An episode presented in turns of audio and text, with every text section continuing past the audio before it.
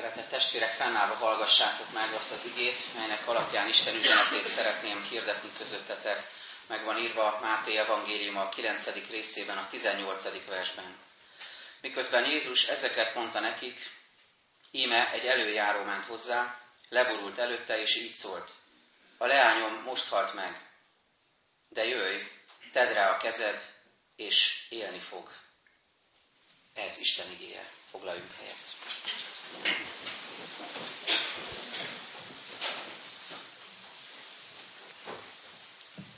Talán egy esőhöz kapcsolódó, talán egy hóhoz kapcsolódó példával kellett volna kezdenem, egy esővel kapcsolatos példát forgattam a szívemben a héten, amikor elolvastam ezt az igét, hogy miről is lesz szó ma. Ez a példa pedig arról szól, hogy egy súlyosan, súlyos asszály sújtotta vidéknek az egyik közössége elhatározta, hogy esőért fognak imádkozni. Elmentek a templomba vasárnap, és hogy a lelkész letekintett a gyülekezetére, az elsősorban megpillantott egy kislányt, akinek az arca ragyogott a lelkesültségtől, érződött benne a tetvágy, érződött rajta, hogy, és látszódott rajta, hogy na, na, ő fogja az adást, érti, hogy miről van itt szó, és hittel van ott, és hogy lenézett a lelkész, látta, hogy a, pad mellett, a padon mellette egy kis piros esernyő van. És azt mondta a gyülekezetének, így kezdte a, a prédikációt, az igen magyarázatot, hogy látjátok, a többiek ti azért jöttetek a templomba, hogy esőért imádkozzatok, a kislány azonban arra is számított, hogy Isten válaszolni fog neki. És az a kép, ami most előttünk áll ebben a piros esernyő formájában, azt a kérdést hordozza mindannyiunk számára, hogy, hogy vajon milyen lelkülettel vagyunk itt, és hoztuk-e magunkkal az esernyőnket ilyen értelemben, ilyen lelki értelemben. Hiszen az nem kérdés, hogy tele vagyunk vágyakkal, tele vagyunk kérdésekkel, tele vagyunk Isten felé való könyörgésekkel, odaborulásokkal, tele vagyunk néha asszályos, sivatagos időszakokkal lelki értelemben. Nem kérdés, hogy sokféle vágyal vagyunk itt. Választ várunk például a kérdéseinkre. Eligazítást, udvaigazítást, bátorítást várunk, hogy, hogy Isten igazítson minket a helyes útra. Vagy akinek a családjában felvételiző gyermek van, mint hogy nálunk is. Ott volt a héten az imádságainkban, hogy, hogy Isten segítse meg a, a gyermekeinket, a felvételizőket. Valahogy nagyon hittük azt, hogy, hogy, hogy talán még az is eszükbe juthat, amit, amit most úgy gondolok, hogy nem tudnak, és, és valahogy be fog villani, valahogy tudni fogják, és majd amikor a dolgozatokat javítják a tanárok, akkor fölfelé fognak kerekíteni, és szereznek fontos pontokat, tehát ez is ott lehetett a gondolataimban vagy a betegeink gyógyulásért vágyakoztak az Úr felé, a gyászolók vigasztalásért, a gyengék erőért, bátorításért, a megnémult ismerőseink, testvéreink, lelkileg megnémult testvéreink, azért, hogy legyen éltető szó az életükben, a magányban lévők azért, hogy kapjanak érintést, támogatást, mosolyt, segítő kezet valakitől, az ajban lévők csöndért könyörögtek, vagy könyörögnek, és lehetne még hosszasan sorolni, tehát mindannyiunk életében van egy ilyen vágy, egy ilyen kérés, amivel most itt vagyunk az Úr színe előtt. Várunk és imádkozunk, de vajon hoztuk-e magunkkal az esernyőnket is? Vajon úgy tudunk-e hittel könyörögni, kérni? Vajon úgy tudunk-e Isten előtt tényleg ott lenni, hogy, hogy ott van velünk a nyitott szívünk és a, és a hitünk, az Isten felé, Krisztus felé való nyitottságunk? Tudunk-e, ha nem is ragyogó arccal, mert nem feltétlenül kell most itt nekünk szélesen húzott mosolyal ülnünk, de legalább ragyogó lélekkel és várakozástól feszülő lélekkel jelen lenni az Úr előtt, amikor megfogalmazzuk kérdéseinket, kéréseinket. Elhisszük-e, hogy ha esőért imádkozunk, akkor bármelyik pillanatban megtörténhet az, hogy az esernyőért kell nyúlnunk, és ki kell nyitnunk, mert az Úr választ adott, mert az Úr áldást adott, mert valamilyen megoldást adott, és akkor nekem abban a pillanatban készen kell lennem. A mai igénk két egymásba fonódó története is ezt a kérdést járja körül, ezt feszegeti, és ezt a, ezeket a kérdéseket hozza elénk is, hogy hoztuk-e az esernyőnket, tudunk-e hittel kérni Istentől, tudunk-e rá hittel tekinteni. És ezt a egyszavas címet adtam most ennek az ige hirdetésnek, hogy mindig. És ez a szóhoz kapcsolódik a három üzenet. Az első így hangzik majd, Jézus mindig elérhető. A második, mindig vannak az életünkben, környezetünkben, akik nem hitből tekintenek az életünk történetére, történéseire. És a harmadik, amit, vagy akit Jézus megérint, az mindig életre kell. Nézzük sorra tehát ezeket mindig. Jézus mindig elérhető. Ugye nagyon fontos szó manapság az elérhetőség. Minden cég, vállalat, minden szolgáltatás nyújtó egység esetében fontos nem csak a reklám, hanem a tényleges elérhetőség is. Ugye hirdetik magukról, hogy hogyan, mikor lehet őket elérni, mikor megközelíthetők, mikor vannak nyitva. Egyszer a Google-ban kerestem valamilyen céget vagy üzletet, és beütöttem a nevüket, és rögtön ott oldalt kijött, hogy mára bezárt. Tehát ma már ne keressem őket, és az az érdekes, hogy egyszer egy gyülekezetet kerestem ugyanilyen módon, és arra is kijött, mert már este volt ez a, ez a válasz, hogy mára bezárt. Nyilván nem a gyülekezet hirdette ezt magáról, ez a keresőnek egy beállítása, hogy már este volt, már vége volt a hivatali időnek, de azért mégiscsak furcsa volt ezt olvasni, hogy, hogy egy gyülekezettel kapcsolatban azt olvassuk, mára bezárt.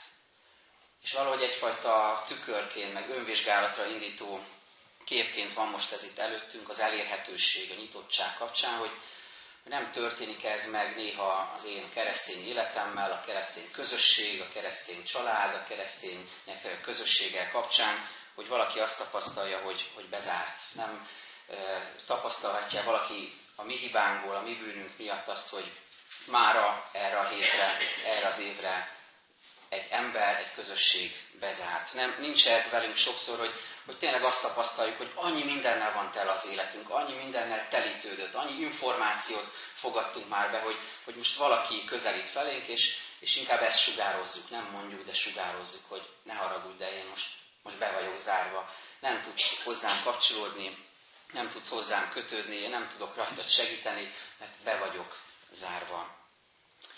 Pécsi Rita neveléskutató írja, vagyis pontosan írja is és mondja is előadásaiban, hogy a, a kamasz gyerekeinknek a, az életére, szívére, agyára, gondolataira és a, a szobájuk ajtajára is ki lehetne írni, hogy, hogy átalakítás miatt zárva. Tehát vannak ilyen évek, amikor, amikor ezt sugározzák magukról a gyermekeink, és arra gondoltam, hogy, hogy bizony ez sokszor felnőttként is így van velünk, hogy, hogy annyi mindenen dolgozunk a lelkünkben, agyunkban, szívünkben, hogy, hogy ott van rajtunk ez a tábla, hogy, hogy már zárva, vagy egy időre zárva. És még egy példát megosztok veletek, egy lelkész testvérem ö, évvégi igehirdetését hallgattam, és abban szigorúan gyülekezet megnevezése nélkül, mondom a példát, abban szembesíti a gyülekezetet tagjait azzal, hogy hallotta, hogy a karácsonyi istentiszteleten előfordult az, hogy egy vendégként jelenlevő idősebb hölgy, nő testvér nem talált helyet a templomban, próbált volna besorolni valamelyik templompadba, de ott le volt foglalva egy pár hely, még egyszer megpróbált egy másik helyen, onnan is valahogy úgy elküldték, vagy kinézték, és hát végül azt mondta, hogy hát akkor ő inkább kimegy a templomból. És később, amikor beszélgetett a lelkészsel, azt mondta neki, hogy, hogy hát ide se jövök többet, inkább elmegyek a baptistákhoz sok mindennel behelyettesíthető ez a történet, lehet nem csak a baptistákhoz menni, mert ők biztos jobb fejek, mint mi, hanem sok helyre, de nem is ez a lényeg, hanem, hanem hogy, hogy vizsgál és, és szembesít minket ezáltal Isten azzal, hogy, hogy mennyire tudunk nyitottak lenni, és, és hogyha nem, akkor mit tudunk tenni azért, hogy mégis azokká váljunk, vagy újra azzá váljunk. És ebbe a helyzetbe, amiről most beszéltem, hogy milyen sokszor vagyunk bezártak, lezártak, milyen sokszor hirdetjük magunkról, hogy már a zárva, ebbe a helyzetbe lép be Krisztusnak az evangélium. Ez, ez a csodálatos örömüzenet, hogy Jézus mindig elérhető, ő mindig megközelíthető, elérhető. Ahogy most folyamatában olvassuk Máté evangéliumát, döbbenetesen rajzol, rajzolódik ki előttünk a, a szüntelenül munkálkodó Jézusnak a képe, aki néha persze megpróbál ebből kilépni, elvonulni, imádkozni, csöndben lenni, de alapvetően ez a három év, amit Jézus a Földön tölt, ez egy nagyon sűrű, nagyon intenzív időszak, amiben, amiben nincs szinte egy, egy perci szünet sem, hiszen folyamatosan jönnek az emberek hozzá. És ebben a mai igényben is két utalás támasztja alá ennek az igazságát. Egyrészt az igénk elején olvastuk, miközben Jézus ezeket mondta nekik, ím egy előjáró ment hozzá. Leborult előtte, és így szólt. Ugye az előző szakaszban Jézus a bőjtről tanít, beszélget az emberekkel, és olyan különös ezt látni, hogy, hogy szinte mondat közben belevág ez a Jairus nevű ember, nem olvassuk itt, hogy Jairus, de a párhuzamos részekből tudjuk, hogy róla van szó. Tehát megérkezik ez a Jairus nevű zsinagógai előjáró, és, és szinte közbevág, belevág Jézus szavába, és, és előhozakodik a saját problémájával, hogy hát Uram, most rám figyelj. Biztos nagyon fontos, amiről velük beszélsz, de most rám figyelj, mert most én vagyok itt a, a legfontosabb. És ahogy folytatódik tovább az ige, a 20. versben pedig ezt olvassuk, és íme egy 12 éve vérfolyásos asszony oda ment hozzá, és hátulról megérintette ruhája szegélyét. Tehát ahogyan Jairus félbeszakítja Jézus beszélgetését az emberekkel, jön ez az asszony, igaz, hogy titokban, igaz, hogy leplezetten, igaz, hogy csöndben, de ugyanezt teszi, közbevág, megérkezik, és, és, és Jézust megérintve ugyanezt sugalja, most velem törődj, most velem foglalkozz. Jézus tehát szüntelen munkában van, és mindig elérhető. Miért fontos ez most számunkra? Azért, mert Jézus mindenható úr. Azért, mert Jézus egyszerre, egy időben, ugyanolyan erővel, ugyanolyan hatalommal, ugyanolyan személyességgel, ugyanolyan irgalmas odafigyeléssel, ugyanolyan ö, hatékonyan van jelen mindannyiunk életében. Nem kell szétszakadnia, hiszen mindenütt jelen való. Nem kell időbeosztást készíteni a számunkra, hogy ezen a héten most csak tízezer emberrel tudok foglalkozni, és majd a többiek problémáit jövő hétre halasztjuk, hanem minden pillanatban készen áll, hogy segítsen rajtunk. Mindig elérhető, sohasem utasít el, hogy egyik kedves igémben mondja az Úr, aki én hozzám jön, semmiképpen ki nem vetem, el nem vetem. Tehát ez a megállapításunk, és az első örömüzenete igénynek, hogy, hogy Jézus mindig elérhető. De rögtön fűzünk hozzá három megjegyzést is, hogy egy kicsit még megalapozottabb és érthetőbb legyen számunkra, hogy mi történik ebben az igében. Jézus valóban mindig elérhető annak, aki őszintén és hittel keresi. Mert azért olvasunk olyan történeteket is a, a Szentírásban, amikor valaki provokáció miatt keresi Jézust. Amikor valaki azért keresi, hogy, hogy leleplezze őt, hogy feladja őt a nagy hogy, hogy megölje őt, hogy valamilyen hazugságon kapja, vagy, vagy valamiben összezavarja, vagy valamiben megkérdőjelezze az elhivatottságát. Ilyen is van. És Jézus persze velük is beszél, tulajdonképpen számukra is elérhető, de az igazi elérhetőség, az igazi nyitottság azok számára adott, akik hittel és őszintén keresik őt, akiknek tiszta a szívük, akik úgy keresik Jézust, hogy, hogy az erőforrásaik végére értek, és vágynak arra, hogy Jézus betöltse a szükségleteiket, és tudják, és hiszik, hogy Jézus tud rajtuk segíteni. Jézus mindig elérhető annak, aki őszintén és hittel keresi. Aztán a második, Jézus mindig elérhető annak, aki alázatos. Különös azt olvassuk erről az emberről, Jairusról, hogy ő egy előjáró volt. Benne van a szóban is, hogy ő azért volt valaki, előjárt, a többiek előtt járt. Tiszteletre méltó, mások által tisztelt ember volt. A héten olvastuk a pogány századosnak, a kapernaumi századosnak a hasonló történetét, aki annak ellenére, hogy, hogy ő sok ember felett rendelkezett, hogy, hogy ő hatalommal bíró, persze hatalom alá vetett ember is volt, de hatalommal bíró ember volt, ennek ellenére alázatosan megy oda Jézushoz, és kéri őt, hogy Uram, nem vagyok méltó, hogy a hajlékomba jöjj, csak egy szót szó, és meggyógyul az én szolgám. És Jairus esetében is ugyanez van. A közösség által megbecsült ember, egy magas poszton lévő ember, egy előjáró ember, aki mégis végtelenül alázatos tud lenni. Oda tud borulni Jézus elé. Az a testhelyzet, amiről olvasunk, hogy, hogy arcra borult, ez az uralkodónak, a feljebb valónak kiáró testhelyzet volt, az imádatnak, az odaadásnak, az alázatnak a jele. Jairus nem a ma, mai korunkban megszokott közéleti emberekhez, politikusokhoz hasonlóan ment oda Jézushoz, hogy hát, rabbi, van itt egy boríték, vagy van itt egy nokiás doboz, meg tudjuk beszélni ezt a dolgot, eljönnél a házamba, meggyógyítanád a lányomat? Nem ezzel a felhiázó stílussal, nem ezzel a lekenyerező, lenéző stílussal jön Jézushoz, pedig előjáró volt, hanem a legnagyobb alázatossággal. Jézus mindig elérhető annak, aki alázatos. És harmadszor, Jézus mindig elérhető annak, aki engedelmes és készült követni. Mert az kiderül azért a történet folytatásából, hogy, hogy, hogy a végletekig tud engedelmes lenni Jairus, ez a, ez a zsinagógai előjáró. Amikor Jézus oda megy a hajlékába, és rendelkezik, hogy vigyék ki innen ezeket a kiáltozó, gyászoló embereket, akkor nem mondja neki azt, hogy de hát ez a szokás hogy jössz te ahhoz, hogy, hogy itt rendelkez az én házamban, hanem szép csöndesen rendelkezik, vagy Jézus rendelkezései szerint cselekszik. Engedelmes tud lenni.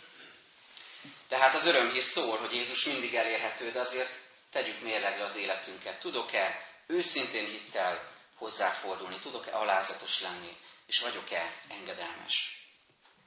És hogyha így van, és ez valóban örömhír számunkra, hogy Jézus mindig elérhető, akkor ez azt jelenti, hogy ez a pillanat, amikor most itt vagyunk. Ez az Isten tisztelet, ez az óra. Éppen a legalkalmasabb arra, hogy, hogy feltárja szívednek a legmélyebb gondolatait Jézus felé. Talán azt, amit korábban nem tudtál, vagy amit szégyeltél, vagy szégyelsz ebben a pillanatban is. Amit még Istennek is nehezen tudsz megfogalmazni. Hogy ezzel a szégyennel, vagy ezzel a gondolattal, ezzel a mélységgel gyere most Jézushoz, mert ő mindig elérhető, és alázatosan, hittel, engedelmesen keresedőt választ fogadni.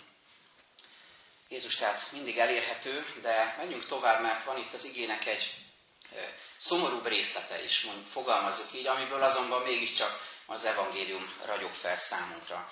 Mert így szól a második megállapításunk. Mindig vannak, akik nem hitből néznek a történetedre. Az evangéliumi történetekben mindig különös szerepe van, különösen fontos szerepe van a sokaságnak, a tömegnek. Valahogy kicsit a görög drámáknak a kórusára, a karra emlékeztet bennünket, hogy Jézus körül jelen vannak ezek az emberek, ezek a csoportok. Ugye a karnak is ez volt, a kórusnak is ez volt a szerepe a, a drámákban, hogy megfogalmazzák az események mögötti gondolatokat, valahogy szembesítsék a főhőst és a nézőket a saját érzéseikkel, gondolataikkal, kommentálják az eseményeket.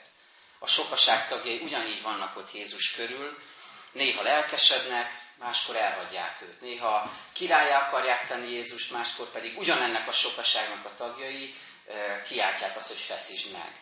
És ezek az emberek ott kavarónak, ott sűrűsödnek Jézus körül, de hadd mondjam így egy kicsit, ez rólunk is szól, mert mi is néha olyanok vagyunk, mint a sokaságnak a tagjai.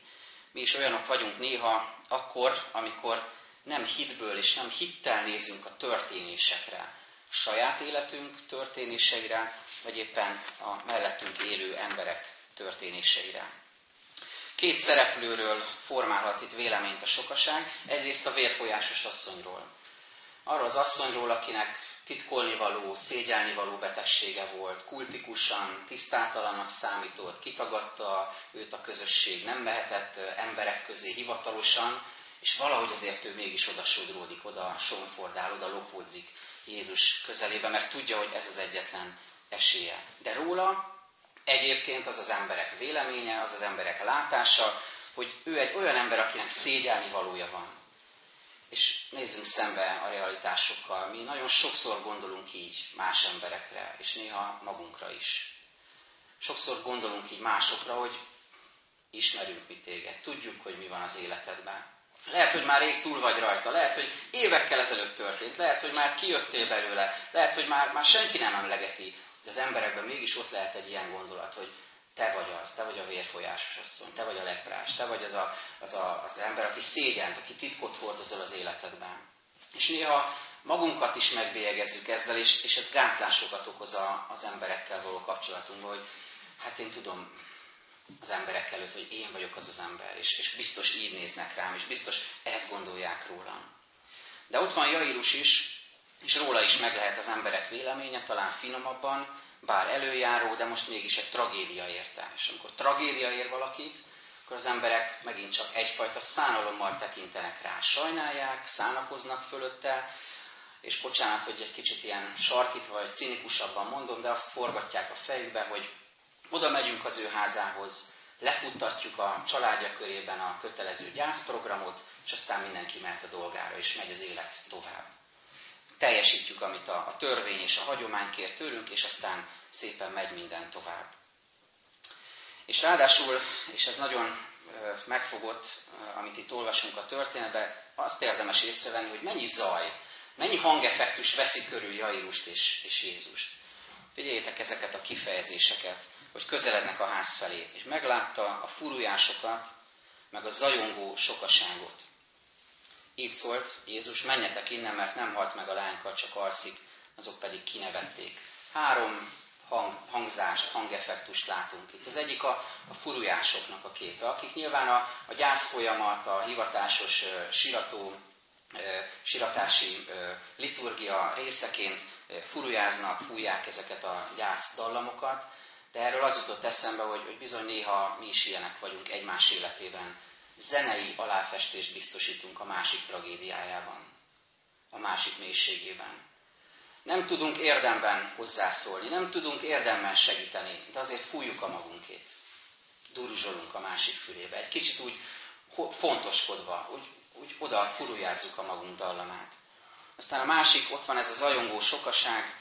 Néha megint azt mondom, nem tudunk ennél többet tenni, mint hogy ott zajongunk egymás körében. Sőt, egy kicsit adjuk a másik alá lovat. Hogy neked van igazad, hogy, hogy tényleg mekkora igazságtalanság értéged. Méltán haragszol akár még Istenre is, hogy, hogy elvett tőled valamit vagy valakit, és, és ez a zajongás, ez, ez nem hogy segítene ebben az esetben, mert ez nem egy segítő, együttérző zajongás, inkább hátráltat. És végül talán a legfájóbb, amikor Jézus azt mondja, nem halt meg, csak alszik, azt olvassuk, azok pedig kinevették őt. Lehet, hogy mi nem szoktuk kinevetni Jézust, és kikérnénk magunknak, ha valaki ezt mondaná nekünk. De nem fordul elő velünk néha, amikor nagyon reménytelen helyzetben vagyunk, és Jézus mond valamit, hogy úgy, úgy fanyarul elhúzzuk a szánkat egy picit. Hogy, tehát Uram, ezt azért te se gondolhatod komolyan. Sok csodát láttunk már, de azért ebben a helyzetben talán még te sem tudsz rajtunk segíteni. Ez talán nem nevetés, de mégiscsak ahhoz hasonló reakció. Mennyi zaj veszi tehát körül Jairust és Jézust.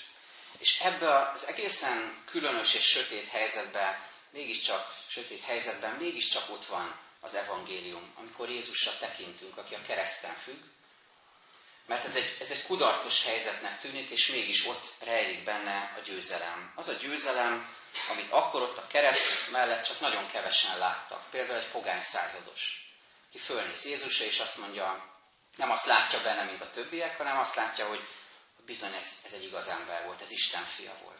Tényleg látom benne a megváltót, látom benne az erőt, látom benne a győzelmet. Ahogyan Ézsaiás próféta könyvében az Úr szenvedő szolgájáról tulajdonképpen Jézusra előre tekintő módon olvassuk a következőket. Eltakartuk arcunkat előle, megvetett volt, nem törődtünk vele pedig a mi betegségeinket viselte, a mi fájdalmainkat hordozta. Mi meg azt gondoltuk, hogy Isten csapása sújtotta és kínoszta. Pedig a mi védkeink miatt kapott sebeket, bűneink miatt törték össze. Ő bűnhődött, hogy nekünk békességünk legyen. Az ő sebei árán gyógyultunk meg. Mert lehet így is Jézusra tekinteni. Lehet úgy is, hogy elfordítom a fejem egy helyzetről, és azt mondom, hogy ez nem történhet meg, és ez borzasztó. És lehet úgy is, hogy ebben a helyzetben, ami a legnagyobb krízis, a legnagyobb mélység valakinek az életében, mégis hittel megláthatjuk a győzelemnek a lehetőségét. Hittel rátekinthetünk, és láthatjuk, hogy Isten még ebből a helyzetből is győzelmet tud formálni. Még nem tudjuk hogyan, de hisszük, hogy így lesz. És így érkezünk el a harmadik mindig üzenethez, ami pedig így szól, amit, akit Jézus megérint, az mindig életre kell. Nagyon megkapó ez a párbeszéd, ami lejátszódik Jézus és Jairus között, amikor azt mondja Jairus, a leányom most halt meg, de jöjj, tedd rá a kezed, és élni fog. Mekkora bizonság van Jairusnak a szavaiban és szívében. Az biztos, hogy az első példához visszakanyarodva az ő kezében ott volt az esernyő. Tehát ő számította arra, hogy itt Jézus cselekedni fog. Nem csak megkereste, nem csak szólította, de bízott abban, hogy Jézus itt, itt bizony cselekedni fog.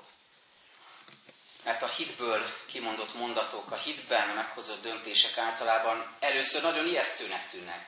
Olyan ez, mint, am, mint amikor két helyet, két szikla között kifeszített függőhídon kell átkelni. Többször volt már ilyen családdal átkeltünk ilyen, ilyen függőhídon, ide-oda lengett a szélben, meg az emberek lépéseit követve, és hát nem mondom, hogy én voltam a legbátrabb, azt el kell árulnom, hanem a kisebbek a családban, de mégis ez a kép meg bennem maradt, hogy, hogy valahogy, ilyen a hitben meghozott döntés, hogy rálépünk a mélység fölé a függőhídra, és hisszük, hogy ezen átmehetünk, és Isten meg fog tartani bennünket. Említettem már, hogy kisfiammal járunk az Uriba úszni, és az úgynevezett vízhez szoktató csoportba jár ő. És van ott egy másik kisfiú, e- ekkorka, tehát körülbelül ki látszana innen a szószék mögül, és mindig figyelem az ő arcát, amikor közelít a medencéhez. Az ő esetében szó szerint kell venni azt, hogy vízhez szoktató, mert hogy a jeges rémület ül ki az arcára, amikor közelít a medencéhez. Tehát azt látni rajta, hogy hogyha egy pici víz ráfölcsen az arcára, akkor teljesen, totálisan kétségbe van esve. És ugyanakkor kontrasztként ott van a pár perccel későbbi kép, amikor már vígan bent lubickol a medencében, amikor le tudja győzni ezt a félelmet, akkor átlép ezen a, ezen a nehéz fázison, hogy hogyan is lesz, hogyan fogok én ezzel megbírkozni. Amikor már körbe öleli a víz, akkor már könnyedén tud ott mozogni, és, és boldogan végzi a feladatokat. Valami ilyesmit jelent a hitből döntés és hitből lépés. És itt két ilyen lépést látunk Jairus esetében, a mondat két felét. Az első fele így hangzik, a leányom most halt meg. Érdekes az eredeti szöveget vizsgálva azzal szembesülni, hogy itt nem egyszerűen a biológiai létnek a végéről van szó. Nem csupán azt mondja, hogy, hogy vége lett az életének, exitált, kilehelte a lelkét, hanem egy sokkal különlegesebb és erősebb szó van itt. Amit így lehetne visszaadni magyarul, bevégződött. Egy emberrel kapcsolatban talán ez furcsa. Az én lányom, az én kislányom bevégződött. Végérvényesen lezárult valami az életében. Befejeződött. És ez nagyon megfogott ez a kifejezés, hogy, hogy, hogy az embernek valahogy ezt be kell ismernie, hogyha, hogyha valami lezárult az életében. Mert a hit az nem ostoba. Az nem arról szól, hogy nem veszek tudomást arról, ami történt hanem úgy csinálok, mintha nem történt volna semmi. Tudomást veszek róla, és elismerem, és beismerem, de oda viszem ezt Jézushoz. Azzal hittel, hogy ő még ebből a helyzetből is valamit ki tud hozni, és meg tudja gyógyítani. Vagyis, amikor Jairus azt mondja, hogy, hogy a lányom most halt meg, akkor ez nem csak tényközlés, de annak a beismerése, hogy itt nekem véget értek a lehetőségeim. És Jézus itt jössz te, és rá számítok arra, hogy te tudsz cselekedni. És itt nincs vége a mondatnak, mert azt mondja, leányom most halt meg, de jöjj, tedd rá a kezed, és élni fog.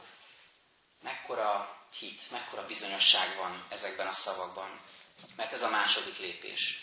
Jézus meghívása ebbe a befejezett helyzetbe. Mindannyiunk életében vannak ilyen befejezett vagy annak tűrő helyzetek, amikor azt mondjuk, hogy na itt bevégződött valami, itt a vége valaminek. És amikor ezt kimondom, és oda viszem Jézushoz, és azt mondom, hogy befejeződött, de Uram, Te, ha ráteszed a kezedet, akkor élni fog. Akkor ebben ott van, hogy Jézusnak semmi sem lehetetlen.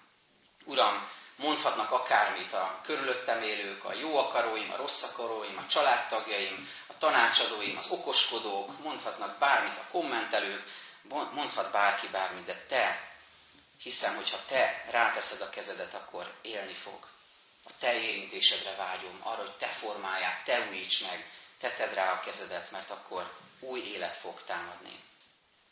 Arra hív minket most ez az ige testvérek, hogy, most a személyes imádságunkban, csöndünkben ezzel a vágyjal, ezzel a bizonyossággal forduljunk Jézus Krisztushoz, hogy ő érintse meg az életünket, érintse meg a szívünket, érintse meg az életünknek azt a területét, ami most befejezetnek, bevégződöttnek, halottnak tűnik.